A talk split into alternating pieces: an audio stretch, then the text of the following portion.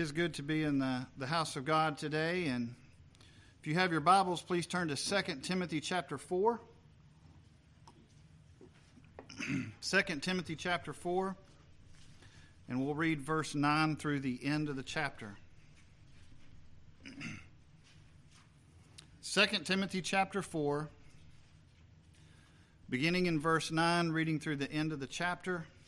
And the title of the message today is Paul's Last Words. Paul's Last Words. Begin reading in verse nine. Do thy diligence to come shortly unto me, for Demas hath forsaken me, having loved this present world, and is departed unto Thessalonica, Crescens to Galatia, Titus to Dalmatia. Only Luke is with me. Take Mark and bring him with thee, for he is profitable to me for the ministry. And Tychicus have I sent to Ephesus, the cloak that I left at Troas with Carpus. When thou comest, bring with thee, and the books, but especially the parchments. Alexander the coppersmith did me much evil. The Lord reward him according to his works. Of whom be thou ware also, for he hath greatly withstood our words. At my first answer, no man stood with me, but all men forsook me. I pray God that it may not be laid to their charge. Notwithstanding, the Lord stood with me and strengthened me, that by me the preaching might be fully known, and that all the Gentiles might hear. And I was delivered out of the mouth of the lion. And the Lord shall deliver me from every evil work, and will preserve me unto his heavenly kingdom, to whom be glory forever and ever. Amen. Salute Prisca and Aquila, and the household of Onesiphorus. Erastus abode at Corinth, but Trophimus have I left at Miletum, sick. Do thy diligence to come before winter. Eubulus greeteth thee, and Pudens, and Linus, and Claudia, and all the brethren.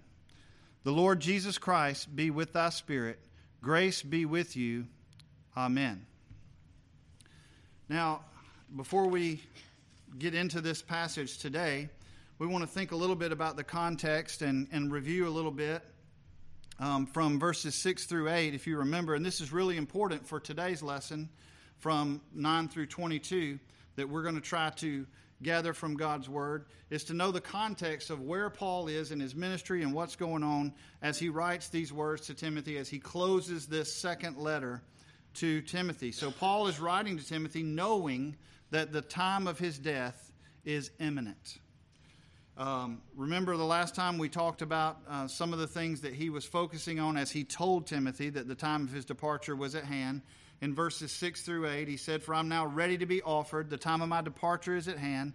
I've fought a good fight. I've finished my course. I've kept the faith. Henceforth is laid up for me a crown of righteousness, which the Lord, the righteous judge, shall give me at that day, and not to me only, but also to all them that love his appearing. So last time we talked about Paul's goals for Christian ministry in verse five, the time of our departure. We talked about Paul's final exam. You remember we said Paul was kind of looking back over his life now. And, you know, you think about the Apostle Paul, there's a lot of things that he could have dwelled on about his life, especially prior to his conversion. You think about the Apostle Paul before his conversion. And yet, when he kind of gets to this final exam, what does he say in verse seven? I fought a good fight. I've kept the faith. I've finished my course. Uh, those are the things that he was dwelling on at this time. And his expectation was of the Lord. That's the things that we looked at last time in verses five through eight. So the themes of this book have been through the whole book, and we will kind of close our study on Second Timothy today. But you remember the themes of this book have been Timothy, don't be ashamed. Timothy, endure suffering. And Timothy, preach the word. Those three things over and over and over again that Paul keeps coming back to. Don't be ashamed, endure suffering, and preach the word. So now here we are at Paul's last words to Timothy. And to me, it's also just interesting when you get to a passage like this. You know, so many times there's there's so rich passages and there's so much being discussed. And, and here we get some personal notes from Paul. Isn't that just interesting sometimes to think? He said, hey, these guys said hello, by the way, and, and I want you to bring my cloak when you come. And it's a letter, and it reminds us that it's just a letter from Paul to Timothy, and yet so important for us to understand the truth and the principles that this was God-breathed letter from Paul to Timothy. He spoke through Paul as he wrote this letter to Timothy. So another thing before we dive in, you know, last words are really important. Do you know that? Last words, you know, if you if you walked up to somebody and, and they were on their deathbed, you'd pay a little bit closer attention to what they said, wouldn't you? You kind of would perk your ears up and say, let me let me see let me see what there is to say here and what there is to hear. So last words are very important, and perspective is much different when we reach a place where we're on the doorstep of eternity. I think that can that can change a lot of our perspective, and the closer we get to that day, the more our perspective changed. So what we're going to look at today is we're going to try to unpack together Paul's last words to Timothy as he begins uh, to pass the torch on to Timothy, as it were, uh, and in the ministry. So the first the first point that we want to make today, and this will come from verses nine, eleven, and then down at the very end of the chapter, is that Paul valued gospel friendships and fellowship. Paul valued gospel friendships and fellowship. Now, all the way back in chapter one of Second Timothy, if you go back there to chapter one, just turn the page over. In verses three and four, if you remember, as, as Paul opened this letter to Timothy, he said, I thank God, whom I serve from my forefathers with pure conscience, that without ceasing I have remembrance of thee in my prayers night and day, greatly desiring to see thee, being mindful of thy tears, that I may be filled with joy. So even in the beginning of the letter, he tells Timothy, I have a desire to see you. There's a, there's a kinship, there's a friendship, there's a bond between Paul and Timothy that Paul values, and he wants to see Timothy. He wants to have fellowship with Timothy. Now, he's writing him this letter, but he says, you know what would be better is if you would just come to see me, or if I could see you, that would be better. Uh, so even in the beginning of the letter, and then uh, back in our passage, we started today in verse nine where he says, do thy diligence to come shortly unto me. So Paul valued his friendship with Timothy, and he wanted to see him in person and fellowship with him. Have you ever had those kind of those friends that are more than just friends? There's Christian fellowship between you and them, and you know, that kind of friendship, isn't it amazing? Timothy's been away from Paul, and now Paul's writing to Timothy, but yet Can, can't you just imagine that if Timothy showed up, it'd be like they never let off? It would be just like nothing had ever passed, no time had passed. Do you have friends like that? Camp's a good example of that, right? We There's certain people that we grew up at camp, and we only saw them about once a year, but man, it was just like you just show up, and things just kind of go right back to where they were when you left off the last time. Well, that's not coincidence. That's the fellowship of the Spirit that we have in Christian fellowship, that, that our spirits Um, have that kinship in, in the gospel and in uh, and in the Spirit. So Paul valued his friendship with Timothy and with others, as we'll see. Um, for me, one of the good examples of that is I have friends from college that I served on ministry teams with that, I mean, some of them I haven't seen in ten or fifteen years, and if we run into each other, I mean, we'll just stand and talk for hours, uh, just like just like we hadn't missed a beat. Um, but but it's important for us to have gospel friendships and gospel fellowship. Now, here's an interesting one. He says also that he wants, uh, he says in verse eleven, only Luke is with me. Take Mark and bring him with thee, for he is profitable to me for the ministry. So this is John Mark that he's talking about. But let's go back to Acts thirteen and see why is this kind of remarkable for him to say this. So in Acts chapter thirteen,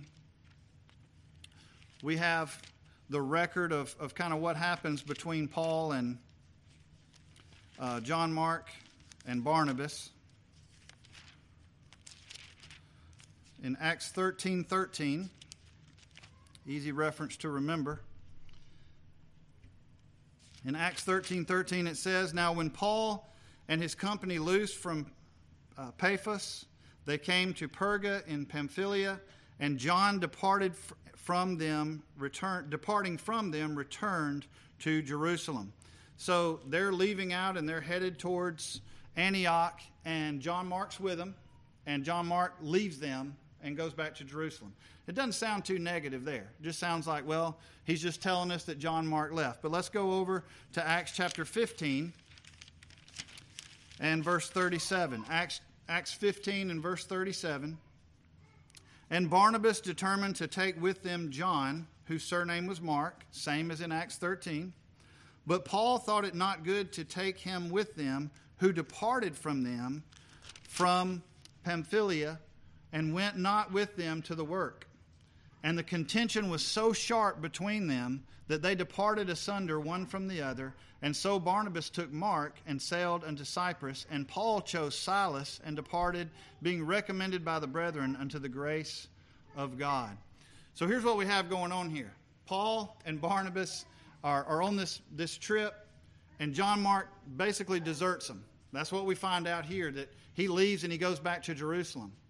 And so Paul's not very happy about that. So later on, they're they're getting ready to go somewhere else, and Barnabas says, hey, I think we need to take John Mark with us. And Paul says, no, he deserted us. Where he's not going with us. And the contention got, the, the the biblical term is sharp. Have you ever had a sharp disagreement with someone?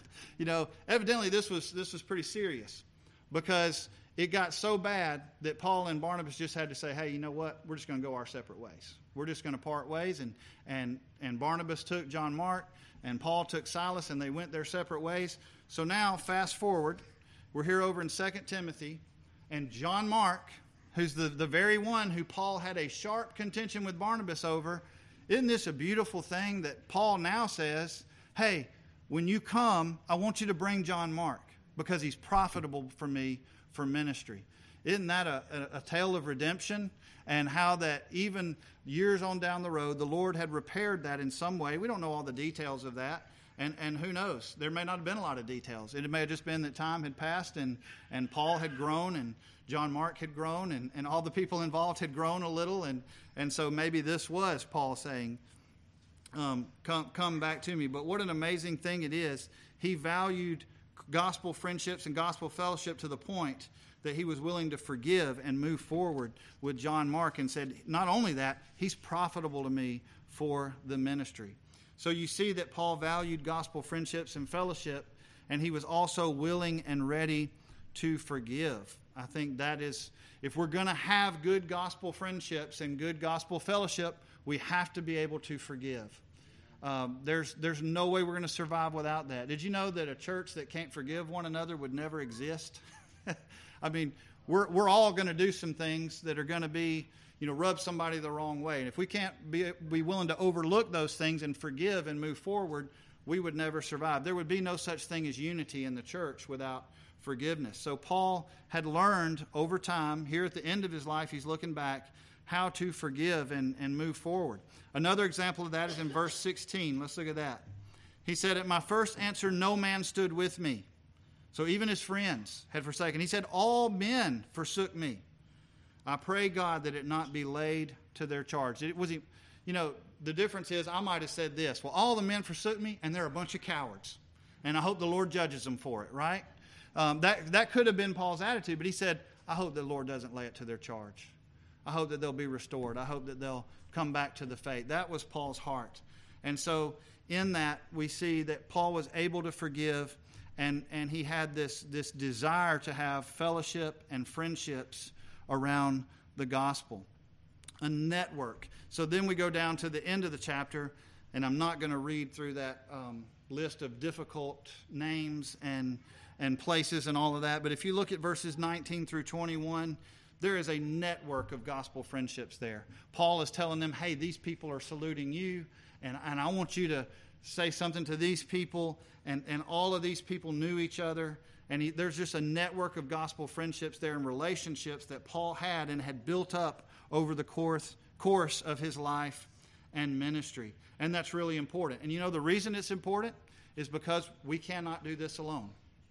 We, Christians were not designed to operate alone. Um, the way I've always put it, we don't need Rambo pastors, and we don't need Rambo Christians. If you don't know Rambo, you're too young. I'm sorry. Rambo was a movie where this one guy, he would like go in and beat a whole army by himself, right? It'd be like him and a bow and arrow versus one hundred thousand Russians, and he wins every time.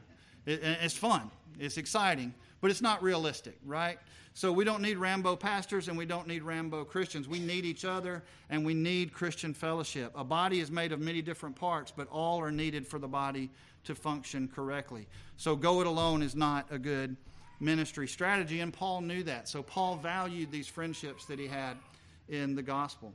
So what do we learn this uh, from this practically for our lives? Well, number one, especially for those in ministry, which remember this letter is primarily from Paul to Timothy as a young minister. So in ministry, we need to seek out fellow pastors and godly men uh, to have friendships with in, in the gospel and, and to help us in our ministries, to learn from. Iron sharpens iron, uh, as, as we know it says in Proverbs.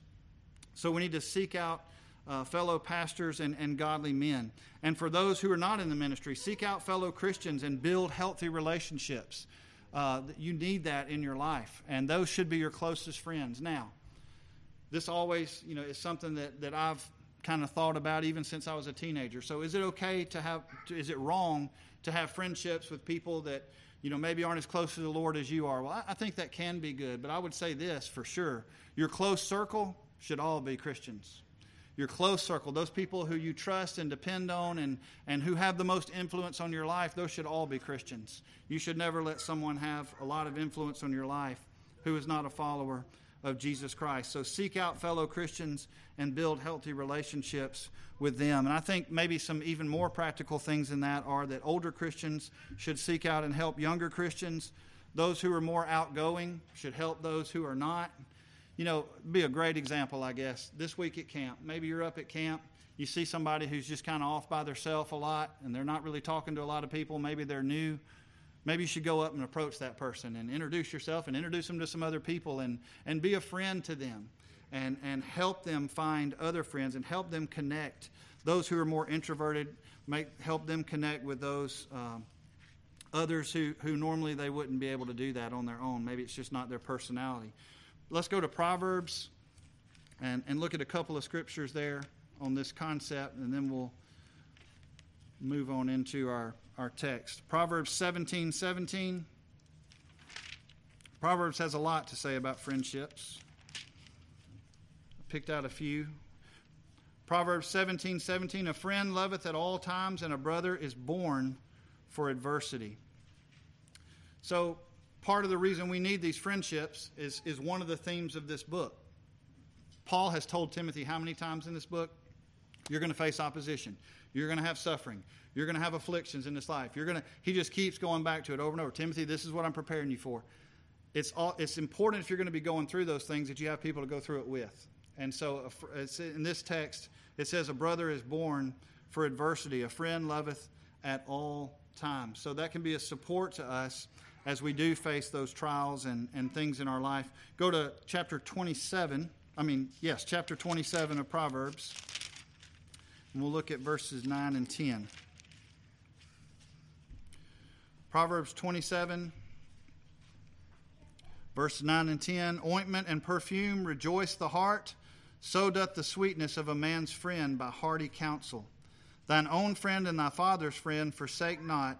Neither go into thy brother's house in the day of thy calamity, for better is a neighbor that is near than a brother that is far off. That's that's some good counsel there. He's saying you need to build relationships in the life where you are now. Um, we we need to, and we don't need to burn bridges. We don't need to. Uh, we need to always be trying to uh, to cultivate friendship and not tear it down, not not go away from it. So good advice there in the Psalms about friendships and the truth of how we need those friendships. So where and when we can walk with others and come together, we should. So I want to go to Luke chapter nine on that uh, concept, because I think it's really important for us to think about as Christians that that should be, we should have a spirit of cooperation and not a, a spirit of uh, divisiveness, but instead a spirit of cooperation. Luke chapter nine, verses forty-nine and fifty. It says, And John answered and said, Master, we saw one casting out devils in thy name, and we forbade him, because he followeth not with us. And Jesus said unto him, Forbid him not, for he that is not against us is for us. And then the same passage back in the Gospel of Mark, Mark chapter nine, and verse thirty-eight. Mark chapter nine, verse thirty-eight. And John answered him, saying, Master, we saw one casting out devils in thy name, and he followeth not us. And we forbade him, because he followeth not us. But Jesus said, Forbid him not, for there is no man which shall do a miracle in my name that can lightly speak evil of me. For he that is not against us is on our part. For whosoever shall give you a cup of water to drink in my name, because ye belong to Christ, verily I say unto you, he shall not lose his reward. And whosoever shall offend one of these little ones that believe in me, it is better for him that a millstone were hanged about his neck and he were cast into the sea. You think we ought to really take it seriously on how we offend others that, that maybe don't see everything exactly eye to eye like we do, or do everything exactly like we do it now? I'm not saying that, you know, you go along with heresy or you go along with things that are unbiblical. That's not the point of the passage at all. But Jesus says, you just kind of made a snap judgment and said, well, they're not following us, so we're going to forbid them to do any. And Jesus said, you don't know. You don't know what I know. And so, therefore, don't forbid them. If they're not against us, they're on our part. So Christians should have a spirit of cooperation, not a spirit of divisiveness. We should be seeking gospel relationships with all whom we can. And it's not possible, and there's different levels of that. I think we all know that. There's a level of church fellowship that's pretty close and pretty tight. We have to agree on a lot of things. Then I think there's Christian fellowship, which maybe there's a, a bigger circle that uh, we are all Christians, we're believers in Christ, but we don't see everything eye to eye. And then there, there may even be a circle bigger than that. I don't know. But I do know that we should always be seeking a spirit of cooperation and not of divisiveness. And Paul Paul valued Christian friendships, and even with some of those people whom he had disagreed, as we saw with John Mark, he did everything he could, and, and towards the end of his life, they came back together, and he said, he's profitable for me in the ministry. So I think it's an example for us. So Paul valued gospel friendships and fellowship. Now, secondly, Paul's focus remained on gospel ministry. All right, so we're talking about Paul's last words. So our second point is Paul's focus remained on gospel ministry. So as we said, Paul's approaching the end of his life here, and and he knows that he hasn't got much time left. So what is he focusing on? Is Paul trying to get his secular affairs in order, or is he telling Timothy, you know, I need you to take care of this and that? What what was Paul's focus as he wrote this letter to Timothy, knowing that his days were numbered? Well, Paul, Paul's priority was the gospel and gospel ministry. Um, and and yet, as, as his time's drawing near, near, he's laser-focused on gospel ministry and about laboring for and helping others in the ministry. What an example that is. Paul could have said at this point, you know, I've accomplished a lot. I've accomplished all that I can, and, and now I'm going to rest and let others pick up the mantle and go forward. I'm, I'm incarcerated. Uh, I know my end is coming soon, but that's not the attitude or behavior that we see from the Apostle Paul. Paul was still thinking strategically, and I love the way, um, I think it's Juan Sanchez is who I heard speak on this passage. He said Paul was like a general moving his troops around the map. And really, when you read this, you kind of get that sense. He he says, let's read verses eleven through sixteen. Only Luke is with me. Take Mark, bring him with thee, for he's profitable with me for the ministry. Tychicus I've left at Ephesus, the cloak which I left at Troas with Carpus, when thou comest, bring with thee, and the books, but especially the parchments. Gives the warning about Alexander in verse fourteen and, and fifteen, and at sixteen, uh, he says, in my first answer no man stood with me, but all men forsook me. I pray God it not be left to thy charge. So he's he's telling him all these different things that are going on, and, and he's moving people around. And I sent this person. You could go back up to verse ten, and he could say this person went here and this person went here. And it's like he's a general overseeing a map, if you've ever seen that in a movie, where they're standing around the table and they're moving pieces around. Paul was still strategically thinking about the gospel and, and what the church is needed and, and about ministry. So uh, interesting that that was what Paul, in part of his last words, that's what was on his mind. His his focus remained on gospel ministry. It's also interesting. You ever heard the term lifelong learner? You know, colleges talk about that a lot. Like, you want to be a lifelong learner. So what they have is they have programs for old people where you can go back and take classes and stuff, and they call it lifelong learners. It's that's a good marketing thing, isn't it? It's, it's not classes for old people. It's lifelong learners. Well, Paul is a lifelong learner. Now, isn't it interesting that here he is, you know, if I'll just be honest, if I knew, like, my time is approaching, it's really close, I don't know that I'd be calling for the books and the parchments. I wish, I hope I would, but Paul did. Paul said, I, I want the books. I want the parchments. I want to continue to learn and to write and to uh, grow and grow and grow. He was a lifelong learner, as we all should be, concerning the truth of God's word and the truth of the gospel, because, sad to say, none of us is ever going to arrive. Did you know that? You can study the Bible from the time you're born until the time you die, and you won't scratch the surface of the truth that we have in God's word. So he said, bring me the books and especially the parchments. He also shows us that his priority was still the gospel by warning Timothy about specific threats. He said, beware. Uh, he wanted him to know about this man who, evidently, this man was a real piece of work. This Alexander the coppersmith. Uh, don't know a whole lot about him, but evidently he gave Paul a pretty hard time, because here he is and he's warning Timothy about this one individual. And he said, he greatly withstood our words, and you need to beware.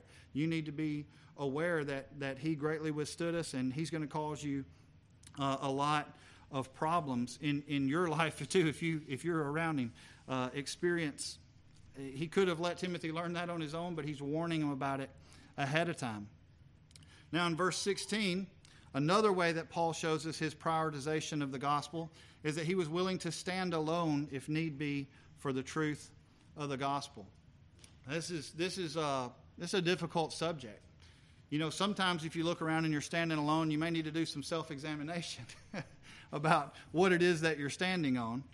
But in another way, uh, sometimes if you know it's the truth, it's the right thing to do. And there's been many points in history when that was necessary for, for one person to stand, even alone if need be, for the truth of the gospel. Uh, sometimes true faithful leadership is lonely. Um, sometimes doing the right thing is not going to make you popular. Uh, I think that's a very biblical principle. And I think, especially for young people, to understand that is extremely important. Sometimes doing the right thing is not going to make you a lot of friends. Sometimes doing the right thing is not going to put you in the in crowd. Sometimes doing the right thing might even separate you from some of your family. Did you know that that was possible? Uh, that can be. Sometimes you have to stand on the truth and say what the Word of God says, uh, and and understand that there's going to be consequences. Uh, the Gospel of Matthew chapter five. Let's turn there. Matthew five and verse eleven. Blessed are ye when men shall revile you and persecute you, and shall say all manner of evil against you falsely for my sake. Now, like I said, I think there it's worth mentioning here, there's a fine line. Sometimes when people speak evil of you, it's, it's because of what? It's because of fault in yourself. It's because you maybe or maybe you're even taking the right stand, but you're being arrogant about it, or maybe it's the attitude in which you're taking that stand. So we need to be really careful and not become self-righteous in it. But Jesus plainly tells us that we're going to be blessed if we are persecuted and reviled because of stands that we take in his name. If we're doing it for the right reason and on the right things, we're going to be blessed in that.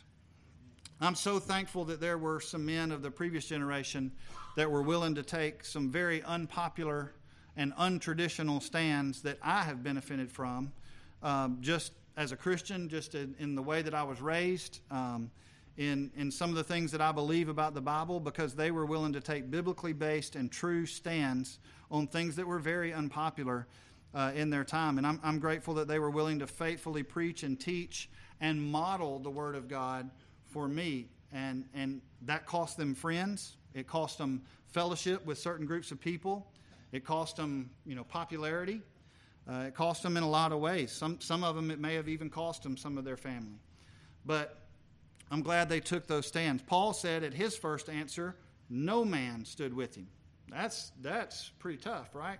He said, man, everybody deserted me. They were all gone. I took a stand, and they're all gone.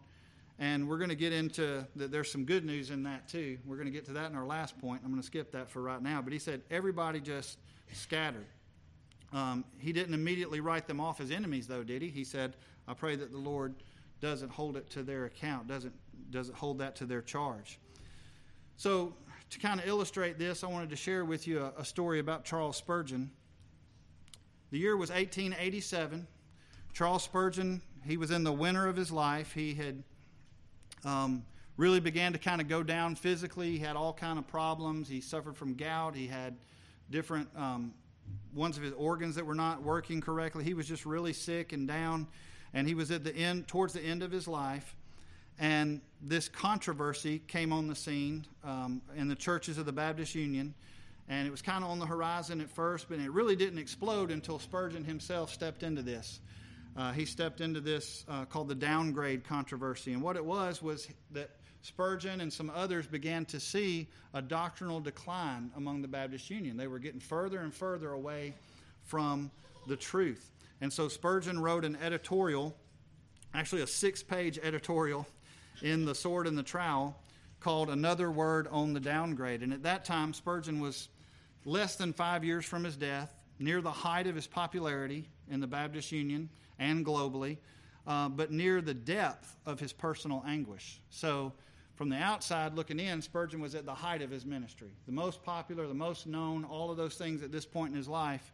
And yet personally, it was some of the most difficult times for him. All his physical ailments, all of those things had gotten to be very difficult. He also knew that withdrawing the largest Baptist church in England from the Union would have dire consequences. So as he's looking at this doctrinal decline and, and the church is getting further and further away from the truth, he knows that he needs to say something, but he knows there's going to be big consequences if he does. Nevertheless, Spurgeon entered into his study. He picked up his fountain pen, and he wrote that six-page article. I'll just read you one little excerpt from it. It says, "The case is mournful. Certain ministers are making infidels. Avowed atheists are not a tenth as dangerous as those preachers who scatter doubt and stab at faith." Now, in that, Spurgeon was a lone voice. That's that's pretty harsh, right? That's a pretty pretty tough stand for him to take. So three months later, in eighteen eighty-eight, the Baptist Union Council voted to accept his withdrawal, and then the council of nearly one hundred members also voted to censure Spurgeon, with only a meager five men supporting the Prince of Preachers. Later on, the Baptist Union, a few months later, would ab- adapt a compromised doctrinal statement, which Spurgeon also said was, was not good. And he lost that vote two thousand to seven. Okay? two thousand to seven. Now, here's the thing. Spurgeon was right. and, and, and history bears that out. And he even said that. He said, for now, I'll take all this flack, and I'll have, and people can, he actually said it this way. He said, people can devour my flesh over this issue, and I'm okay with that, because in the long run, God, God's truth will, will show through. And eventually, years down the road, if you look back in the history of the Baptist Union, it's pretty clear now that he was right. It was the beginning of the end, really, uh, in a lot of ways for the Baptist Union. So Spurgeon stood alone when it mattered most. And and he was willing to do that because it was the truth of the gospel. And Paul was the same way, and he's preparing Timothy for that as well.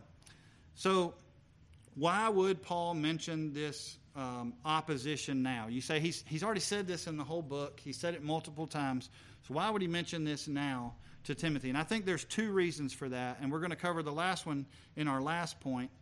But, but there's really two reasons why I think that he did that. Um Because the second one's going to be Paul's confidence in Christ. But the first reason I think he shared this opposition now in his last words is because of the why. The why. So he says, you're going to, you're going to have this opposition. People have fled from me. Uh, this Alexander the coppersmith's a bad guy. You need to avoid him. So you say, why would you mention that? Well, it's in the why of what, how he explains why that was important. So let's go back into our text. He says, notwithstanding, the Lord stood with me and strengthened me, and here's the important phrase, that by me the preaching might be fully known, and that all the Gentiles might hear, and I was delivered out of the mouth of the lion. So Paul says the reason I'm mentioning this is because The reason it's worth it to me is because of the preaching of the gospel. I'm willing to stand alone. I'm willing to take these hits. I'm willing to do all that. And that's the reason it was for Spurgeon, too. The truth was that important. He said uh, there in verse seventeen that by me the preaching might be fully known and that all the Gentiles might hear. Paul's priority was the furtherance of the gospel. And that's why he was delivered from the mouth of the lion. So the, the why was Paul delivered? The why did why did he continue? Why did he continue to take that stand? It's because the truth was important and he wanted to be able to deliver that true message regardless of the cost, regardless of the cost to him personally, regardless of the politics of the situation. You know, Spurgeon politically, that was a pretty dumb thing he did, right? He's right here at the end of his life, you know, ruined his reputation among all the people that he had built up for years and years and years and years for all of that time. And he just, from the from the world's view, they would say, man, Spurgeon just threw it all away right at the end. Spurgeon wouldn't see it that way. No. He would say, because of the preaching, because of the truth, because of those things, that then it's worth it all. That That's why I can have confidence in God and, and be delivered from the mouth of the lion, and, and God will make sure in his time that that's taken care of. So one last way before we move on that we see Paul's prioritization of the gospel and of gospel ministry um, is, is that even here in his last words, he's continuing to prepare the next generation to carry on the truth of the gospel. His concern for perpetuity of the truth to following generations is evidenced in this whole book. We could go back to chapter two. You remember we talked about generational truth where he says, you need to preach and you need to tell others so that they can also teach others. We talked about that generational truth. That's a, a concern of Paul, and that's really what he's doing in his last words. He's he's given Timothy everything he can here at the end. Here's the things that you need. Here's how you make your priorities. You need gospel friendships. You need to beware of these people. He's still concerned about the next generation and and the ministry that's going to go on after Paul is gone. Uh, so um, it, even even here at the end, he's preparing uh, for those who are going to come after him. So even if, if you're not in ministry, I would say Paul would set, tell you that, that you need to place a high priority on the gospel and on truth and be prepared to follow after sound doctrine and sound teaching in the church. That's what he's telling Timothy. He's saying you need to do this kind of teaching. Well, if you're not in the ministry, you can take that this way. You need to be concerned about the gospel and about the truth and be prepared to follow sound doctrine and sound teaching in the church. That should be important to you.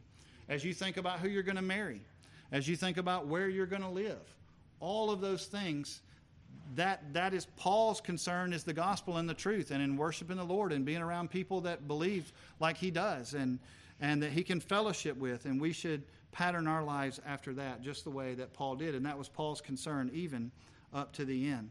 Uh, one of the things that's going on with me right now, uh, that, that really that's my heart in it, is that I'm trying to organize a conference on the sixteen eighty-nine London Confession of Faith. What I would really like to see in that is that we could come together as a people and say, this is what we believe. That sounds really simple, doesn't it? Just to come together and say, these are the doctrines that we believe. Our forefathers believed them. We believe them. And yet, man, it's amazing how how political and how, you know, all these different things can come into that. But I hope, what I hope for is no matter how we do it, that we're able to put some kind of marker down to say, here's where we stood in twenty twenty-two. Here's where we stood in twenty twenty-three, whenever that time is, so that generations that come after us can say, at this time, they were standing on this truth. This is where they stood. That's that's important to me, and I hope I hope we get to see that in our time. Now, thirdly, and our last point this morning, is that Paul's confidence is in Christ. Paul's confidence is in Christ. So he says there in verse sixteen, Um, well, actually, verse seventeen. Let's start in verse seventeen. Notwithstanding, the Lord stood with me and strengthened me, that by me the preaching might be fully known, and that all the Gentiles might hear. And I was delivered out of the mouth of the lion. And the Lord shall deliver me from every evil work, and will preserve me unto his heavenly kingdom, to whom be glory forever and ever. Amen. So if you're just reading this text, you would kind of think, well, Paul just wrapped up the letter right there. He said, in all these things, and forever and ever, amen. He puts an amen on it. No, it's just because I think He, he's worshiping at this point. He's saying, God's going to deliver me out of everything forever and ever. Amen. And then he goes on and finishes the letter with some, some personal notes. Uh, but as he says that, we see that his confidence is in Jesus Christ. So the question then is, how could Paul write this letter to Timothy and encourage him to not be ashamed and to endure suffering and to endure afflictions, to preach the word? What gave Paul confidence to write all of this as he's approaching his departure from the world? Let's look at Deuteronomy thirty-one six, back in the Old Testament. Deuteronomy thirty-one and verse six.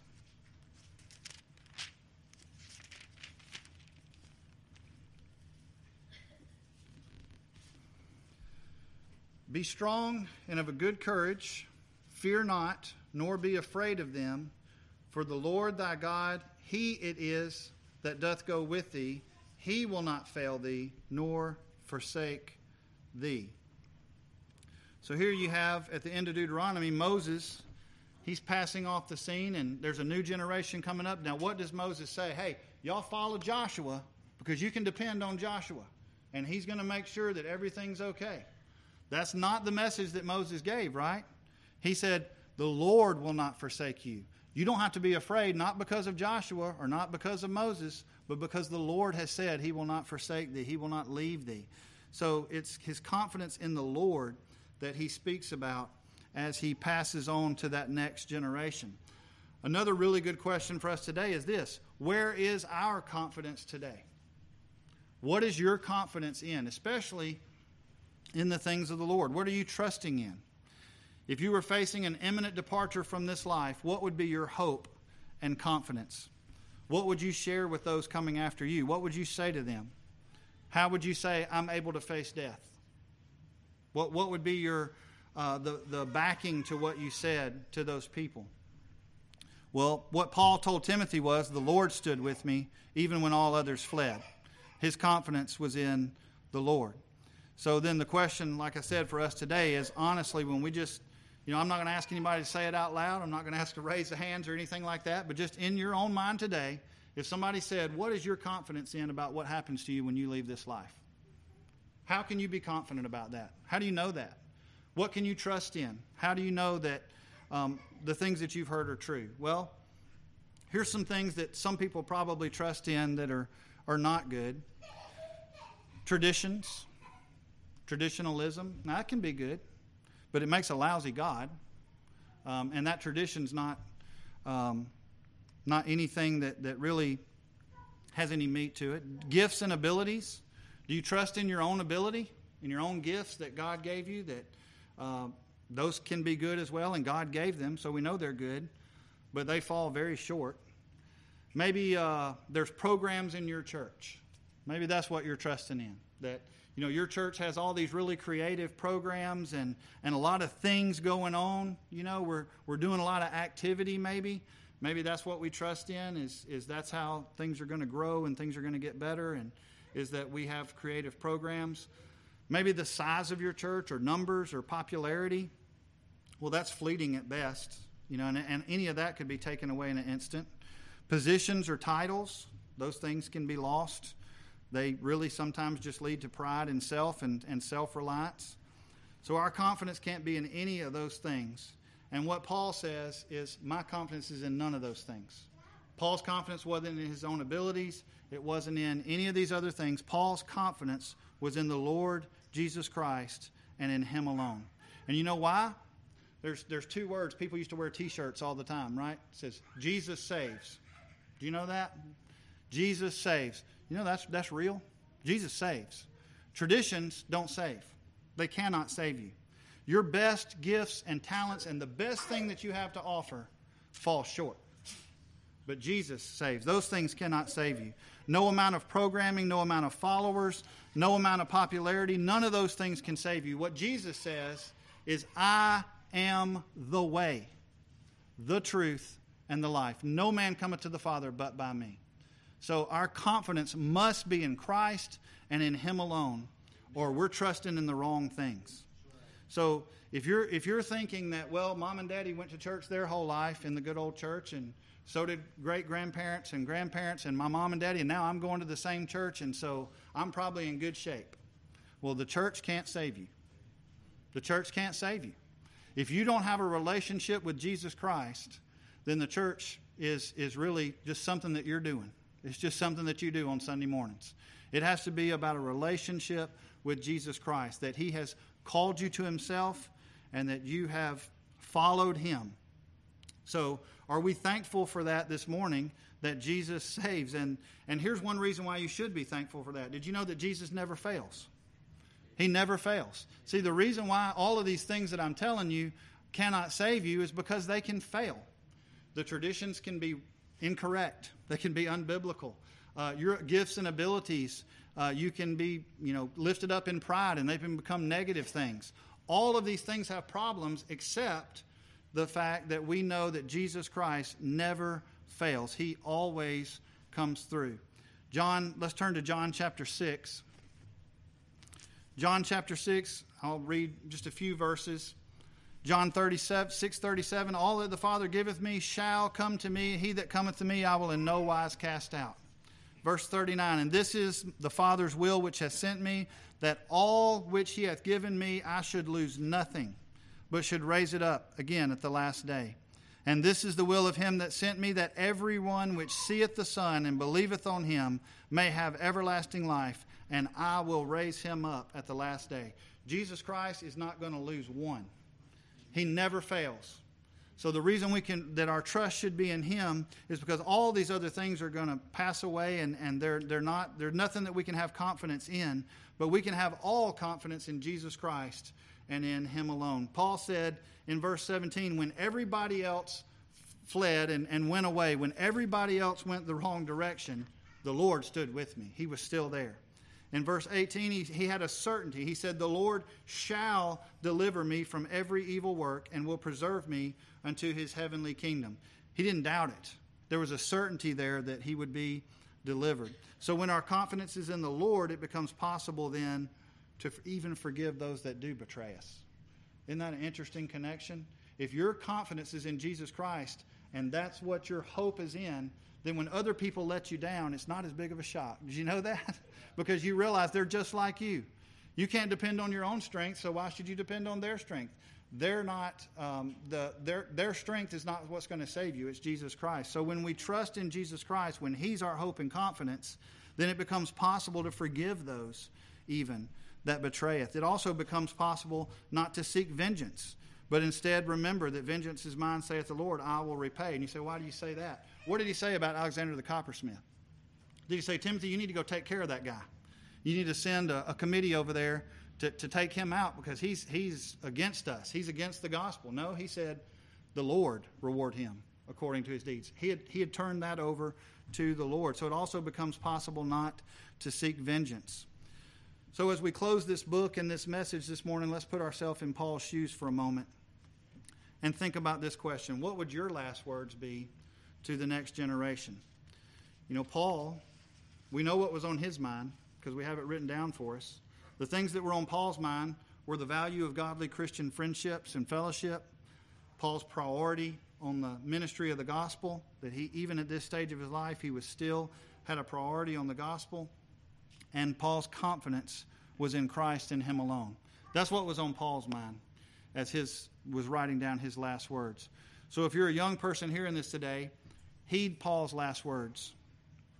The pattern and the remainder of your life should be according to these truths. If you live according to what Paul has said here, you would have an unwasted life. You could get to the end of your life and say, that's an unwasted life. Now, if you're a seasoned Christian already, then you follow the example of, of Paul in this text by preparing yourself, Uh, the next generation of Christians, and that through your words and example, and as you finish strong as Paul did, other Christians will see that, and they'll be able to, through that example, not trust you, but trust Christ in you. You see, Paul, he's not pointing Timothy to follow Paul. He's saying, Timothy, my my confidence and, and my hope and everything that I have is in Christ Jesus. So it's through my example. I want you to see Christ, not Paul. So if you're a seasoned Christian, then lean on Christian friends and godly fellowship. Prioritize the truth of the gospel. Keep your confidence and hope in Christ, and be an example for the next generation as you finish strong as a believer. And then the last word, I would say this. If you're not a follower of Jesus Christ, then take up your cross today and follow him. Follow him and, and seek to, to follow with his people. As we've talked about these relationships, there's a relationship there that you'll never have on this earth in any other way than through the Spirit of God. So take up your cross and follow Christ. Let's pray. Father, we thank you for uh, your word. We thank you for the example we have of the Apostle Paul as he shares with us uh, his last words as he approaches uh, the end of his life. And we just pray that you would uh, lead us into truth, that you would uh, just show us good gospel friendships and relationships that we can have and grow together, that we would be a good example uh, for others, that we would be a good friend uh, and have good friends as we walk in this, this world and face adversity. Uh, we thank you for those that you have provided uh, in this place and, and the membership here of this church. We ask that we would remain close in unity, and those fellowship, uh, those fellowships and relationships would just continue to grow. We thank you for your word, for the truth of the gospel. May it always be our priority here, uh, that the truth of the word and, and the gospel message uh, would go out from this place uh, for years, uh, even after many of us are gone, that you would continue to use this place uh, as your mouthpiece uh, to share the truth of the gospel and the truth about your Son, Jesus Christ. Uh, we also pray that uh, as we leave this place today, that you would give us opportunities to share the gospel uh, with others, and that we would Uh, always be about that work of sharing the gospel with other people. And uh, we also thank you for your Son, Jesus Christ. Uh, we know that all of our uh, hope and, and confidence is in him. And uh, we know that uh, without his sacrifice for us, we're lost. We were rebels against you. And while we were yet sinners, Christ died for the ungodly. So we thank you for that sacrifice today and the, the ability that we have now to approach to you through the blood of Jesus Christ.